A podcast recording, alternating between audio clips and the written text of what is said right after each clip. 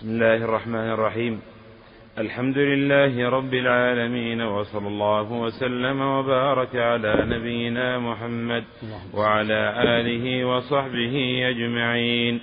قال الإمام مسلم رحمنا الله وإياه حدثنا أبو بكر بن أبي شيبة قال حدثنا محمد بن بشر عن أبي حيان عن أبي زرعة عن عبد الله بن عمرو رضي الله عنهما قال حفظت من رسول الله صلى الله عليه وسلم حديثا. حفظت من رسول الله صلى الله عليه وسلم حديثا لم أنسه بعد. سمعت رسول الله صلى الله عليه وسلم يقول إن أول الآيات خروجا طلوع الشمس من مغربها وخروج الدابة على الناس ضحى. وأيهما ما كانت قبل صاحبتها فالأخرى إيش؟ وأيهما؟ وأيهما ما كانت قبل صاحبتها فالأخرى على إثر صاحبتها. إيش؟ وأيهما ما كانت قبل قبل صاحبتها فالأخرى على إثرها قريبا. أيهما ما كانت قبل صاحبتها. وأيهما ما كانت قبل صاحبتها فالأخرى على إثرها قريبا. وحدثنا محمد بن عبد الله بن نمير قال حدثنا أبي قال حدثنا أبو حيان عن أبي زرعة قال جلس إلى مروان بن الحكم بالمدينة ثلاثة نفر ثلاثة نفر من المسلمين فسمعوا فسمعوه وهو يحدث عن الآيات أن أولها خروجا الدجال فقال عبد الله بن عمرو رضي الله عنهما لم يقل مروان شيئا. قد حفظت من رسول الله صلى الله عليه وسلم حديثا لم أنسه بعد. سمعت رسول الله صلى الله عليه وسلم يقول فذكر بمثله. وحدثنا نصر بن علي الجهضمي قال حدثنا أبو أحمد قال حدثنا سفيان عن أبي حيان عن أبي زرعة قال تذاكروا الساعة عند مروان فقال عبد الله بن عمرو رضي الله عنهما سمعت رسول الله صلى الله عليه وسلم يقول بمثل حديثهما ولم يذكر ولم يذكر الضحى بسم الله الرحمن الرحيم. الحمد لله رب العالمين. صلى الله وسلم وبارك على عبد الله ورسوله نبينا محمد وعلى آله وصحبه أجمعين. أما بعد فهذا الحديث ظاهره يعارض الحديث السابقة لأن أول الآيات الدجال الدجال قبله المهدي ثم نزول عيسى ثم ياجوج وماجوج في حديث عبد الله بن عمرو يقول ان أول الآيات خروجا طلوع الشمس من مغربها وخروج وخروج الدابة على الناس صبحا وأيهما ما كانت قبل صاحبتها فالأخرى على أثرها قريبا يعني أنهما متصاحبتان. إن خرجت إن طلعت الشمس فتتبعها الدابة. وإن طلعت الدابة قبلها تبعها طلوع الشمس. أيهما ما خرجت فالأخرى على أثرها قريبا إن طلعت الشمس أولا فإن الدابة تتبعها على أثرها وإن خرجت الدابة أولا فإن طلوع الشمس تتبعها. متصاحبتان. والجمع بين هذا الحديث والأحاديث الأخرى يقول أن أول الآيات يعني أول الآيات القريبة من القريبة من قيام الساعة. إن أول الآيات القريبة من قلوب الساعة من من من قيام الساعة طلوع الشمس من مغربها وخروج الدابة عن صبحا هذه من الآيات المتأخرة وهي من الآيات القريبة من من قيام الساعة. أو المعنى إن أول الآيات غير المألوفة بخلاف طلوع الدجال والداب ويأجوج ومأجوج والمهدي بشر. هؤلاء بشر مشاهدتهم مألوفة بخلاف طلوع الشمس من مغربها وخروج الدابة فإنها غير مألوفة. فأول الآيات غير المألوفة السماوية طلوع الشمس من مغربها وأول الآيات غير المألوفة الأرضية خروج خروج الدابة على الناس ضحى وإلا فإن الدجال والمهدي و نزول عيسى بن مريم ويأجوج ومأجوج كلهم هؤلاء هذه الاشتراط كلها تسبق طلوع الشمس من مغربها تسبق طلوع الدابة الناس خروج الدابة لأن طلوع الشمس متأخرة من من العلامات القريبة من قيام الساعة. فيحمل على قول أول آية يعني القريبة من قيام الساعة أو الآيات غير المألوفة لأنهم لأن الدجال بشر وعيسى بشر ويأجوج ومأجوج كذا من بني آدم كلهم بشر وشهادتهم مألوفة. بخلاف طلوع الشمس من مغربها وإذا طلعت الشمس من مغربها أغلق باب التوبة. فلا توبة حينئذ ليس هناك إيمان جديد. بل يبقى كل ما كان على ما كان. من كان مؤمنا يبقى مؤمنا ومن كان كافرا يبقى كافرا. وليس هناك إيمان جديد. والدابة تخرج على الناس ضحى قيل إنها الجساسة وقيل إنها دابة الأرض المذكورة في القرآن. وجاء في الحديث الآخر أنها تسم الناس في جباههم. فالمؤمن تسمه سمة بيضاء حتى يبض لها وجهه والكافر تسمه سمة سوداء حتى يسود لها وجهه. والدابة هو طلوع الشمس مقترنتان وإذا طلعت الشمس أغلق باب التوبة فيعرف المؤمن من الكافر. ويبقى الناس دهر من الزمان يعرفون المؤمن الكافر حتى إن الناس يتبايعون في الأسواق. فيقول خذ هذا يا مؤمن باع هذا يا كافر. اشتري هذا يا مؤمن باع هذا يا كافر. يعرف المؤمن مبيض وجهه والكافر مسد وجهه. وليس هناك توبة جديدة. ما ما تقول التوبة. يقول لا تنقطع الهجرة حتى تنقطع التوبة. ولا تنقطع التوبة حتى تطلع الشمس من مغربها.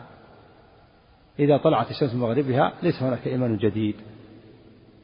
قال الله تعالى في كتاب العظيم هل ينظرون إلا أن تأتيهم الملائكة؟ أو يأتي ربك أو يأتي بعض آيات ربك. يوم يأتي بعض آيات ربك لا ينفع نفسا إيمانها لم تكن آمنت من قبل أو كسبت في إيمانها خيرا. جاء في تفسير قوله تعالى أو يأتي بعض آيات ربك أنها طلوع الشمس من مغربها. فإذا طلعت الشمس من مغربها آمن من في الأرض بالله الحي القيوم لكن لا ينفع الإيمان الجديد. ما ينفع الإيمان الجديد كله يبقى على ما كان. والدابة تخرج وتسم الناس. سمة بيضاء سمة سوداء ويبقى الناس دهر.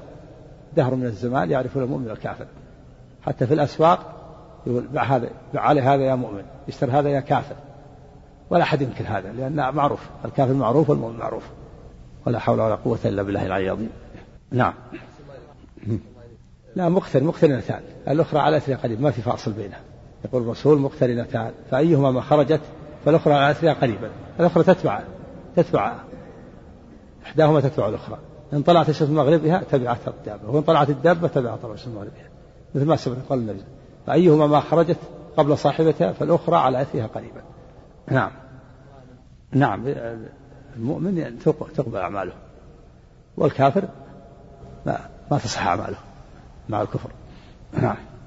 تنقطع التوبة طلوع الشمس من مغربها والدابة مقترنة. مقترنة. الدابة تسم الناس. نعم.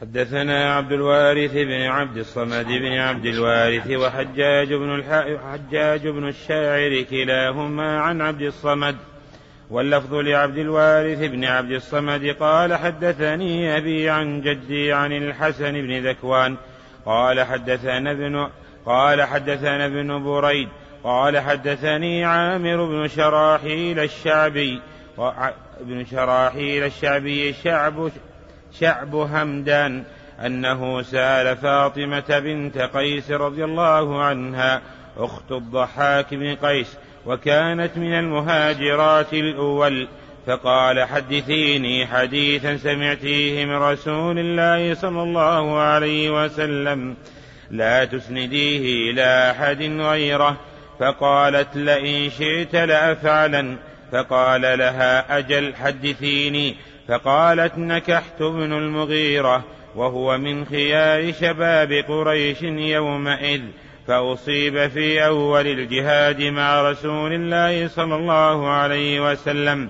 فلما تأيمت خطبني عبد الرحمن بن عوف رضي الله عنه في نفر من أصحاب محمد صلى الله عليه وسلم وخطبني رسول الله صلى الله عليه وسلم على مولاه أسامة بن زيد رضي الله عنهما وكنت قد حدثت أن رسول الله صلى الله عليه وسلم قال من أحبني فليحب أسامة فلما كلمني رسول الله صلى الله عليه وسلم قلت أمري بيديك أمري بيدك فانكحني من شئت.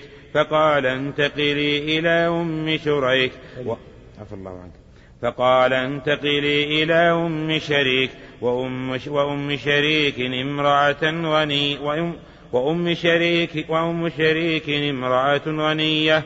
من الأنصار عظيمة النفقة في سبيل الله. ينزل عليها الضيفان. فقلت سأفعل فقال لا تفعلي. إن أم شريك امرأة. إن أم شريك فقال لا تفعلي. إن أم شريك امرأة كثيرة الضيفان. فإني أكره أن يسقط عنك خمارك. أو ينكش أو ينكشف الثوب من ساق من ساقي عن ساقيك. فيرى القوم منك بعض ما تكرهين. ولكن انتقلي إلى ابن عمك عبد الله بن عمرو بن أم مكتوم. عبد الله. بدل من ابن عمك عبد الله. نعم. ولكن انتقلي إلى إلى ابن عمك عبد الله بن عبد الله. بن عمرو بن أم مكتوم. وهو رجل من بني فهر. فهو قرش من بني فهر فهر قريش. وهو من بطن وهو من البطن الذي هي منه. فانتقلت إليه.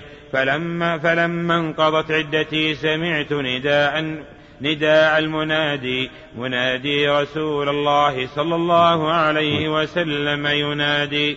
الصلاة جامعة. منادي رسول الله.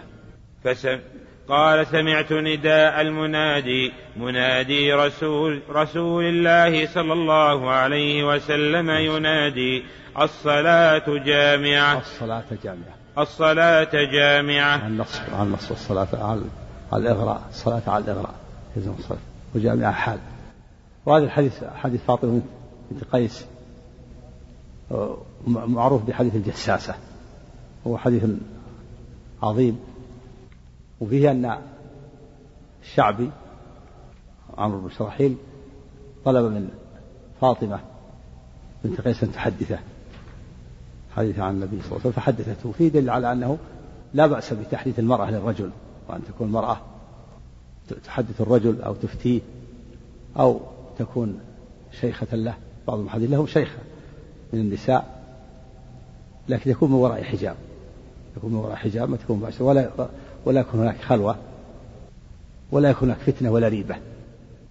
ويدل على أن صوت المرأة ليس بعورة على الصحيح. ولكن لا يجوز للمرأة أن ترخم صوتها وأن تخضع بالقول لأن هذا فيه فتنة. كما قال الله تعالى لنساء النبي فلا تخضعن بالقول فيطمع الذي في قلبه مرض. والمرض مرض مرض الشهوة لأن المرض مرض الشهوة ومرض الشبهة. مرض الشبهة كقوله تعالى في المنافقين في قلوبهم مرض هذا مرض الشبهة. مرض الشهوة كقوله تعالى فلا تخضعن بالقول فيطمع الذي في قلبه مرض. ولكن قد يفتن بعض الناس بصوتها ولهذا تؤمر بخفض الصوت ولا ترفع صوتها بالقراءة عند الرجال الأجانب ولا ترفع صوتها بالتلبية في الحج خشية أن يفتن بها بعض الناس. وما زالت النساء يسألن أزواج النبي صلى الله عليه وسلم وما زال النساء يسألن النبي صلى الله عليه وسلم ويسألن الصحابة ومن بعدهم من العلماء يستفتين ويفتين. لكن هذا مشروط ب بعدم آه، الخلوة لا يكون هناك خلوة ولا يكون هناك ريبة مع مع الحجاب الكامل للمرأة. وصوت المرأة يكون صوت عادي ليس فيه خضوع ولا ترخيم بالكلام ولهذا فاطمة بنت قيس حدثت الشعبي حدثته بهذا الحديث. وعائشة رضي الله عنها كانت تحدث تحدث الصحابة. أمهات المؤمنين كنا يحدثنا الصحابة والنساء كنا يأتينا إلى النبي ويسألنا فصوت المرأة ليس بعورة ولا بأس بالسؤال لكن بالشروط. ألا يكون هناك خلوة ما تخلو المرأة بالرجل وحدها ولا يكون هناك خضوع بالقول ولا ترخيم ولا يكون هناك ريبة ولا ولا شك. أما إذا كان هناك ريبة ما ما ينفع. ما يكون هناك ريبة ولا شك. هناك أمن من الفتنة. هذه فاطمة حدثت الشعبي وقالت إنها تأيمت. يعني المرأة الأيم هي التي لا زوج لها. تأيمت وقال إن نكحت بن المغيرة وكان من شباب قريش فأصيب في الجهاد. المراد يصيب في ماله أو أصيب بجراح وليس المرض أنه قتل مع النبي صلى الله عليه وسلم بل بل طلقها وطلقها كما ذكر المسلم بعد هذا الحديث وكما ذكر في كتاب الطلاق أن أن ابن المغيرة طلقها ولم يكن توفي عنها. لكن الظاهر قال فأصيب فأصيب في الجهاد مع رسول الله. هذا يوهم بأنه قتل مع النبي صلى الله عليه وسلم وليس كذلك. ف فلما تعيمت وخرجت من العدة خطبها جماعة وخطبها النبي صلى الله عليه وسلم لأسامة بن زيد حب رسول الله. وكانت سمعت النبي قال من أحب أسامة فقد أحبني. فلما غلثها قال لها الرسول قالت النبي يا رسول الله أمري بيدك أنكحني من شئت. فقال لها النبي صلى الله عليه وسلم اعتدي في بيت أم شريك. يعني مدة العدة اعتدي في أم شريك. وإنها امرأة غنية من الأنصار. اعترض بعضهم قال ليست من الأنصار ولكنها قرشية. وكان ينزل عليها عليها الضيفان. في دليل على لا بأس بمجيء الضيفان للمرأة. ولا يكون عندها حد إذا إذا كانوا جماعة. إذا كانوا جماعة ويكون خلوة يدخل اثنين أو ثلاثة يسلمون عليها وراء الحجاب لا بأس. أو تضيفهم. وكما جاء في الحديث أن أن الصحابة كانوا في يوم الجمعة قال كنا نفرح بيوم الجمعة نأتي إلى عجوز. تضع لنا شيء من السلق شيء من الورق وتضع عليه حبات من كركر نلعقها بعد صلاة الجمعة ونفرح كنا نفرح بيوم الجمعة. فيأتون إلى هذه العجوز تعد لهم شيء من من الطعام.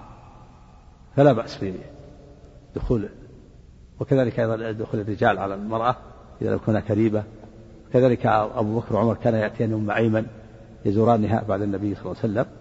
ولا سيما إذا كانت كبرت السن لا بأس. يدخل عليها الرجال يزورونها من وراء حجاب يسلمون عليها بالكلام من دون مصافحة ومن دون تقبيل.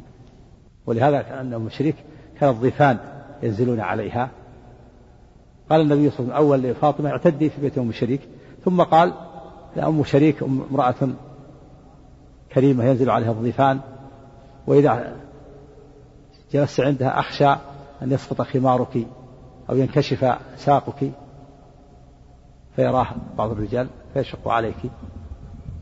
وهذا فيه فيه دليل على وجوب الحجاب والرد على وأنه يجب على المرأة أن تخمر وجهها الرجال الأجانب وفي الرد على دعاة السفور.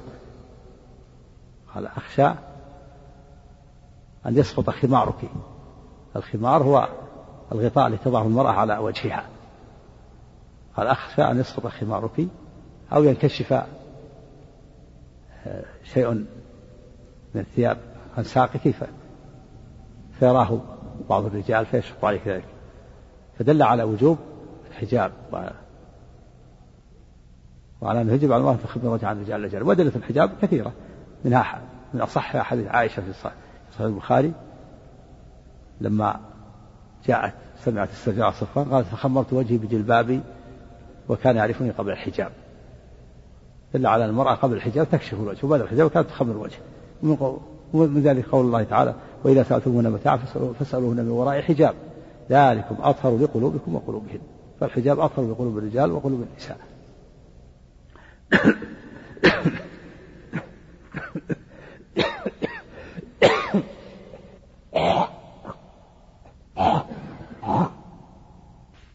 فقال لها النبي صلى الله عليه وسلم أول اعتدي في بيت أم شريك ثم قال لا تعتدي عندها لأنها امرأة كثيرة الضيفان ولكن اعتدي في بيت أم أم مكتوم بيت بيت ابن أم مكتوم. وكان من من من قريش من الفخذ الذي اللي هي منه. اعتدي في بيت أم مكتوم فإنه رجل أعمى تضعين ثيابك لا يراك. فاعتدت في بيت أم مكتوم. في دليل على أنه لا لا يجب الاحتجاب عن الأعمى لا يجب احتجاب المرأة عن الأعمى. لأنه قال فإنه رجل أعمى تضعين ثيابك فدل هذا على أن المرأة لا لا لا يجب أن تحتجب عن الأعمى لأنه لا يبصر. ويؤيد هذا الحديث الآخر حديث صحيح. النبي صلى الله عليه وسلم قال إنما جعل الاستئذان من أجل البصر. إنما جعل الاستئذان من أجل البصر. والأعمى لا يبصر فلا يجب على المرأة أن تحتجب عنه. وأما حديث أم سلمة من رواية نبهان أن النبي صلى الله عليه وسلم قال لامرأتين من نسائه أم سلمة قال احتجب من لما دخل المكتوب قال احتجب عنه. قل يا رسول الله هو أعمى لا يبصرنا؟ قال أفعم ياواني أنتما ألستما تبصرانه؟ هذا حديث ضعيف عند أهل العلم لأنه من رواية نبهان عن أم سلمة وهو لم يسمع من أم سلمة. وهذا الحديث حديث إنما يعلى السلام من أجل البصر مقدم عليه. هذا الحديث حديث أفعمياواني أنتم على اسم الصرانة حديث ضعيف. والمرأة لا يجوز لا يجب لها أن تحتجب عن الأعمى لأن الأعمى لا يبصر نعم وفيه أن فاطمة غيث صلت مع النبي صلى الله عليه وسلم وكان النساء يصلين في المسجد. في دين لا بأس بصلاة النساء مع الرجال تكون النساء خلف خلف الرجال. قالت أن سمعت النبي نادى الصلاة جامعة وكان النبي صلى الله عليه وسلم إذا أراد ينبه على شيء أو يخطب شيء أمر بأن منادي ينادي الصلاة جامعة. الصلاة الصلاة جامعة. منصوب الصلاة منصوبة على الإغراء وجامعة على الحال. فاجتمع الناس فخطبهم النبي صلى الله عليه وسلم وقالت إني كنت في صف النساء المتقدم الذي يلي الرجال. نعم سمعت خطبة النبي صلى الله عليه وسلم. نعم. وهو رجل من بني فهر فهر قريش وهو من البطن الذي هي منه فانتقلت إليه فلما انقضت عدتي سمعت نداء المنادي. منا نعم. حدث نعم. قال نعم. فلما انقضت عدتي سمعت نداء المنادي. منادي رسول الله صلى الله عليه وسلم. مضاف إليه. منادي رسوله سمعت نداء المنادي منادي نعم رسول. سيبويه يغضب إذا إذا لحنت نعم. لا تغضب سيبويه. نعم. نعم. سمعت نداء المنادي منادي رسول الله صلى الله عليه وسلم ينادي الصلاة جامعة فخرجت إلى المسجد فصليت مع رسول الله صلى الله عليه وسلم فكنت في صف النساء التي تلي ظهور القوم. فلما قضى رسول الله صلى الله عليه وسلم صلاته جلس على المنبر وهو يضحك فقال ليلزم كل إنسان مصلاه ثم قال أتدرون لم جمعتكم؟ قالوا الله ورسوله أعلم. قال إني والله فهذا دليل على أنه قال في حديث الله ورسوله أعلم. لأن الرسول صلى الله عليه وسلم يطيعه الله على الغيب ما شاء من غيبه. وأما بعد وفاته فيقال الله أعلم. لأن الرسول لا يعلم الغيب ولا يعلم أحوال أمته. في حياته يقال الله ورسوله أعلم. وبعد وفاته يقال الله أعلم. نعم. فقال ليلزم كل إنسان مصلاه ثم قال أتدرون لم جمعتكم؟ قالوا الله ورسوله أعلم. قال إني والله ما جمعتكم لرغبة ولا لرهبة ولكن جمعتكم لأن تميما الداري رضي الله عنه. كان رجلا نصرانيا. فجاء فبايع وأسلم. وحدثني حديثا وافق الذي كنت أحدثكم عن مسيح الدجال. حدثني أن هذا الحديث آه، هذه القصة يرويها النبي صلى الله عليه وسلم الداري أخذ العلماء ومحدثون من هذا فائدة حديثية وهي جواز رواية المتبوع عن التابع. وجواز رواية الفاضل عن المفضول. فالفاضل يروي عن المفضول والمتبوع يروي عن التابع. الرسول صلى الله عليه وسلم هو الفاضل يروي عن تميم وفيه جواز قبول خبر الواحد. نعم.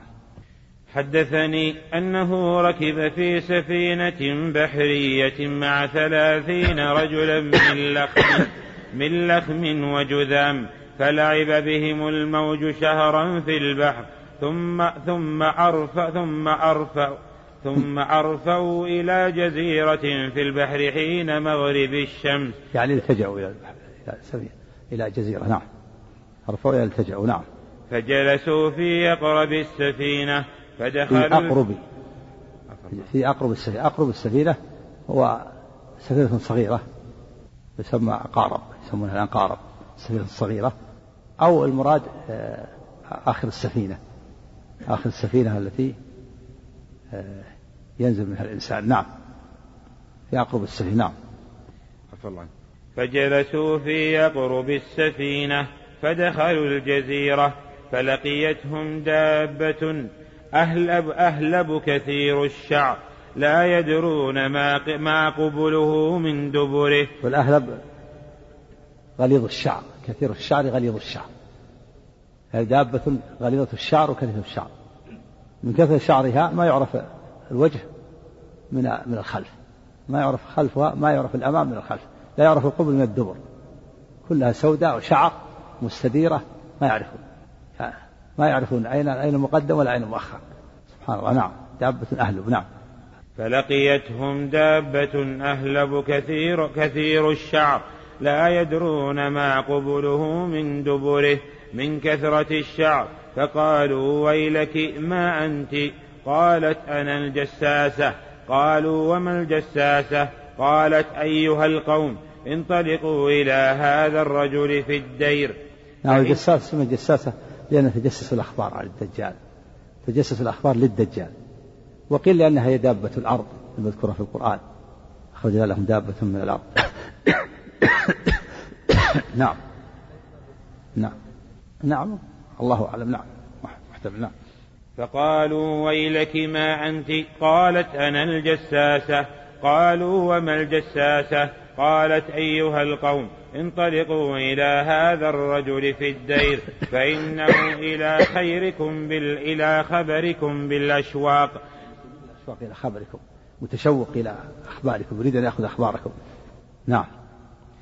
قال لما سمع قال لما سمت لنا رجلا ف رجلا فرق فرقنا قالت. قال قال نعم. قال لما لما سمت لنا رجلا فرقنا منها أن تكون شيطانا فرق يعني خفنا خفنا أن تكون شيطان. كذا عندكم لما سمت لنا رجلا؟ نعم. قال فانطلقنا سراعا حتى دخلنا الدير فإذا فيه أعظم إنسان رأيناه قط خ... رأيناه قط خلقا وأشد يعني كان الدير كأنه مكان أو غرفة الدير يعني مكان متعبد متعبد النصارى الديارات الدير وقال الدير وقال يعني كأنه مكان أو أو بناية في هذا هذا الرجل. نعم. دخلوا عليه في الدين. نعم. فإذا فيه أعظم إنسان رأيناه قط خلقا وأشده وثاقا. مجموعة مج مجموعة يداه إلى وثاقا ولا وثاق؟ فشد الوثاق. عندك ضبطها عندك؟ ما ضبطها عندك؟ نعم ها؟ بالشكل ولا بالضبط؟ قال بكسر الواو. ها؟ شكل. لا لا الشكل ما ما بالضبط لابد بالحروف لابد يقول بكسر الواو. نعم. نعم فتح الواو. من غير وجهان لأن الفتحة كان أفصح. نعم. طبعا تكون وثاقة؟ وثاقا فيها الوجهان لكن أفصح مقدم الفتح. هذا فشد الوثاق نعم.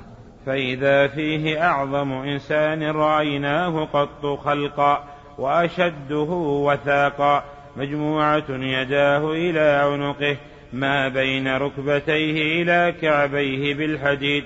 قلنا ويلك ما أنت؟ قال قد قدرتم على خبري فأخبروني ما أنتم.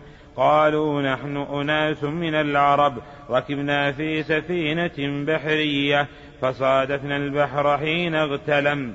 اغتلم يعني هاج إلى هاج البحر. نعم ضربت الأمواج نعم. فصادفنا البحر حين اغتلم فلعب بنا الموج شهرا ثم ثم أرفأنا إلى جزيرتك هذه. فجلسنا في قربها فدخلنا الجزيرة فلقي فلقي فلقيتنا فلقيتنا دابة دابة أهل أهلب. كثير الشعر لا يدرى ما قبله من دبره من كثرة الشعر. فقلنا ويلك ما أنت؟ فقالت أنا الجساسة. قلنا وما الجساسة؟ قالت قالت اعمدوا إلى هذا الرجل. يعني هذا تكرار يعني فيه تكرار. بعضهم الحديث صحيح صحيح لا بأس به لا إشكال. لكن بعضهم انتقد التكرار. يعني كانوا يكررون يكرروا الحديث. فقيل الجساسة وقلنا ما أنت قالت كذا ودابة أهلك فكونه يكرر مرتين. هذا فيه فيما فيه. يعني ما في داعي إلى تكرار مرتين. ف بعض هذا. نعم. نعم. إن إيش؟ يأتي الكلام عليه. هذا الصواب الحديث نعم هذا يعني ظاهره يعارض الحديث.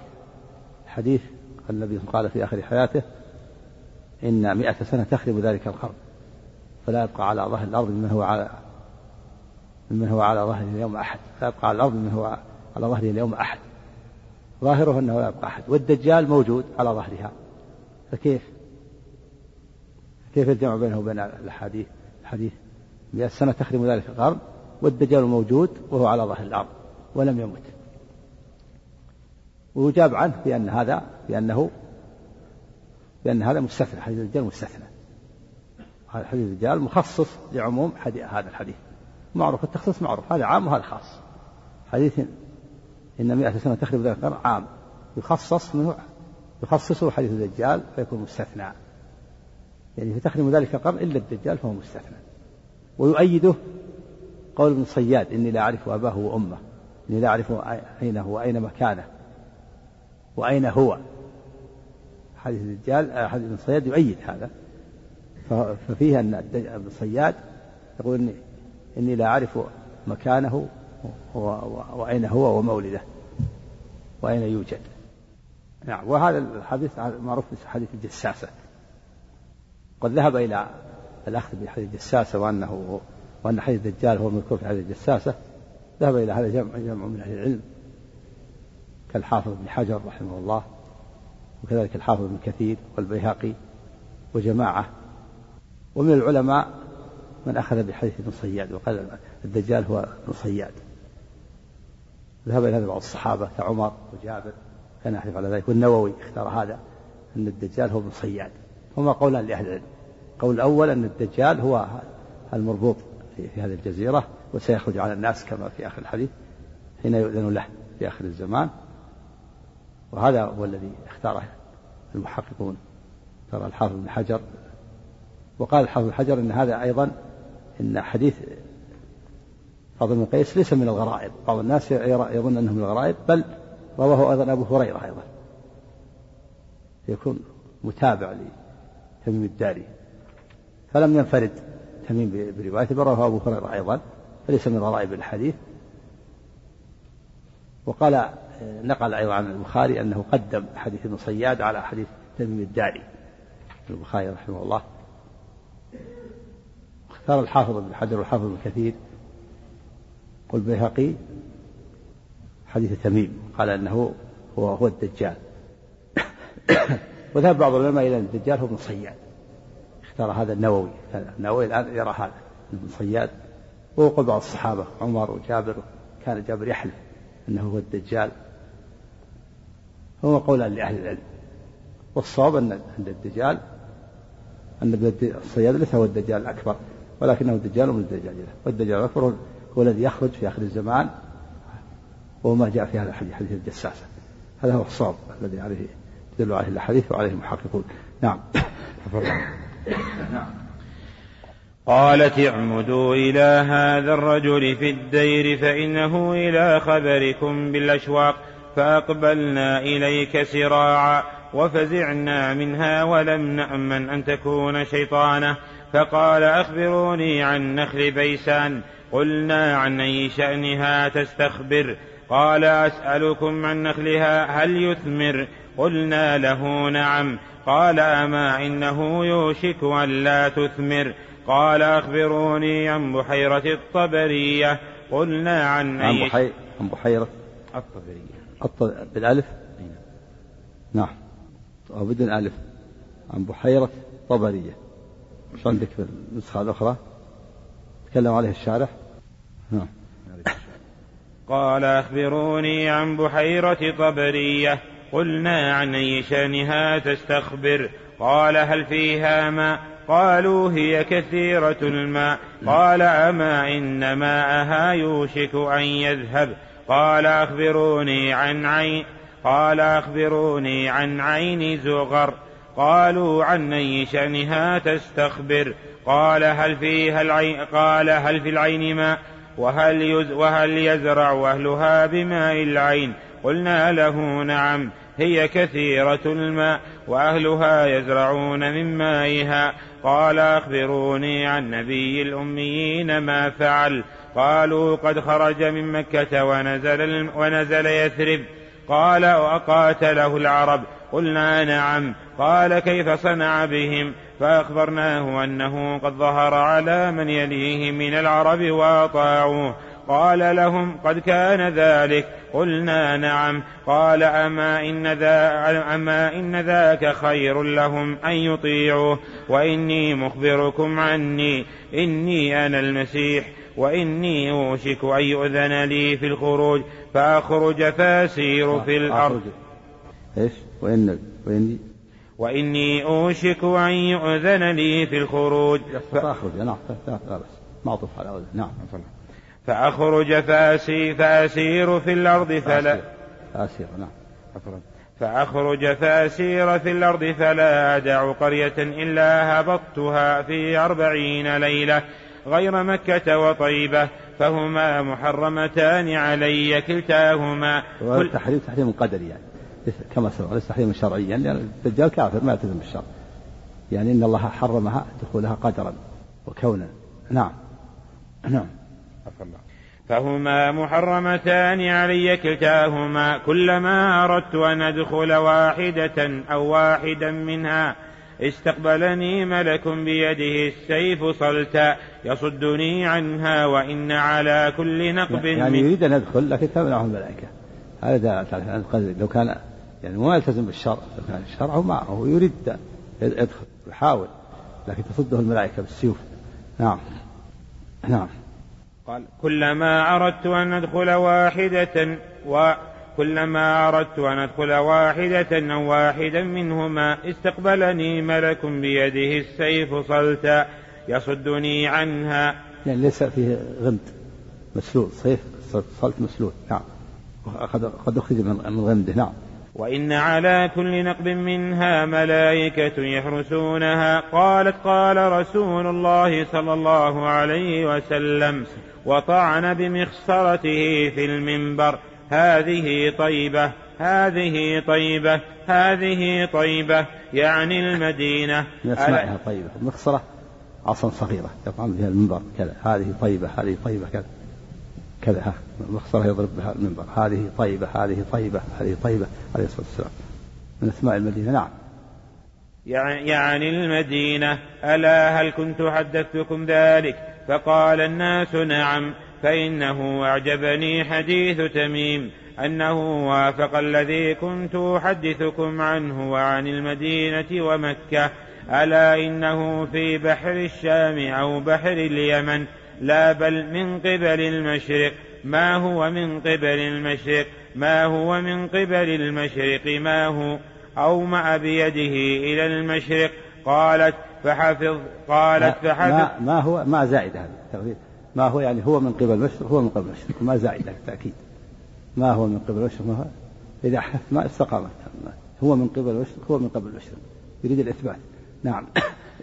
وأومى بيده إلى المشرق.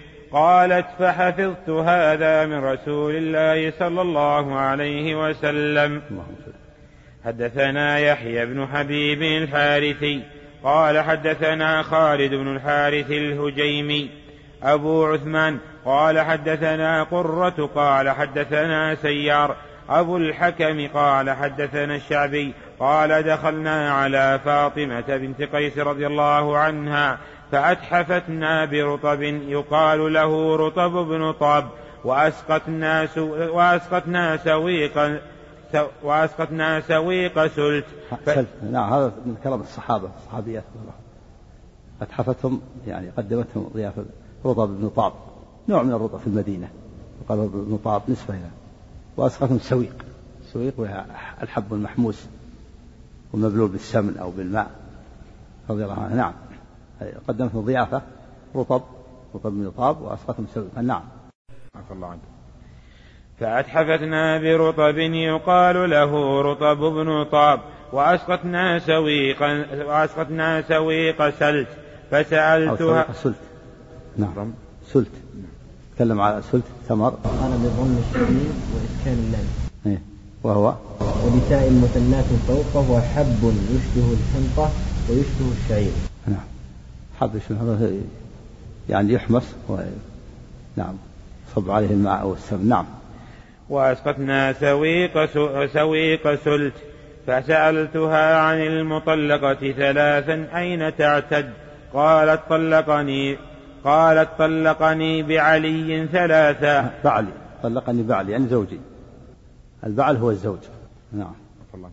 فقالت طلقني بعلي ثلاثا فأذن لي النبي لأنه طلقها ثلاثا يعني بت طلقها ثلاثا. في هذا هذا دليل على أنها قالت أنه أصيب في الجهاد مع رسول الله. ليس المراد أنه قتل أنه مات عنها وإنما المراد طلقها ثلاثا تأيمت. طلقها بالثلاث يعني آخر طلقة له. الأقرب أنه آخر طلقة ليس المراد أنه طلقها بالثلاث بكلمة واحدة. نعم. فأذن لي النبي صلى الله عليه وسلم أن أعتد في أهلي. قالت فنودي في الناس. إن الصلاة جامعة. قالت فانطلقت في من انطلق من الناس.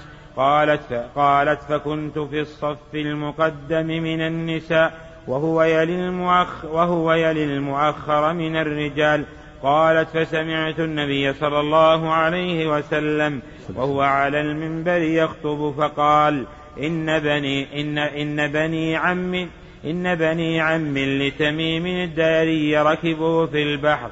وساق الحديث وزاد فيه قالت فكأنما أنظر إلى النبي صلى الله عليه وسلم وأهوى, بمخ وأهوى بمخصرته وأهوى بمخصرته إلى الأرض وقال هذه طيبة يعني المدينة. وحدثنا الحسن بن علي الحلواني وأحمد بن عثمان النوفلي قال حدثنا وهب بن جرير قال حدثني أبي قال سمعت غيلان بن جرير يحدث عن الشعبي عن فاطمة بنت قيس رضي الله عنها قالت قدم علي رسول الله صلى الله عليه قدم على رسول الله صلى الله عليه وسلم تميم الداري فأخبر رسول الله صلى الله عليه وسلم أنه ركب البحر فتا فتاهت به سفينته فسقط إلى جزيرة فخرج إليها يلتمس الماء فلقي إنسانا يجر شعره واقتص الحديث وقال فيه ثم قال أما إنه لو قد أذن لي في الخروج قد وطئت البلاد كلها غير طيبة فأخرجه رسول الله صلى الله عليه وسلم إلى الناس فحدثهم قال هذه طيبة وذاك الدجال. حدثني أبو بكر بن إسحاق. انت حديث فاطمة والباقي. ها؟ طيب باقي باقي سند. نعم. نعم. وحدثني أبو بكر بن إسحاق قال حدثنا يحيى بن بكير قال حدثني المغيرة يعني يعني يعني الحزامي عن أبي الزناد عن الشعبي عن فاطمة بنت قيس رضي الله عنها أن رسول الله صلى الله عليه وسلم قعد على المنبر فقال أيها الناس حدثني تميم الداري أن أناسا من قومه كانوا في البحر في سفينة لهم فانكسرت بهم فركب بعضهم على لوح من ألواح سفينة فخرجوا إلى جزيرة في البحر وساق الحديث. وحدثني علي بن حجر السعدي قال حدثنا آه. الوليد. الله بارك. انتهى الحديث. سند باقي سندين لا حديث فاطمة. انت بارك. بارك لا حديث الدجال ما شاء الله المؤلف رحمه الله حديث جساسة يصير الحديث متصل بعضه البعض ولذلك تأخر ولا سمع سمع ما نتمكن من قطع الحديث. يقول هذا آخر الأحاديث الرجال الطويلة. بعدها حاجة قصيرة نعم. سمع نعم. الدابة وخروج الشمس هل يدل هذا على أن الريح التي تهب تقبض المؤمنين بعد بعدها. بعد هذا في شك بعد. ظاهر أنها بعد بعد هذا لأنها لأنه في إيمان في في مؤمنون لما تطلع الشمس مغربها في مؤمنون وكفار. بعد ذلك تقبل أرواح المؤمنين. الريح تقبل أرواح المؤمنين فيبقى الكفار فظاهر أن الريح متأخرة ما يكون بعدها إلا النار التي تسقط في المحشر. نعم.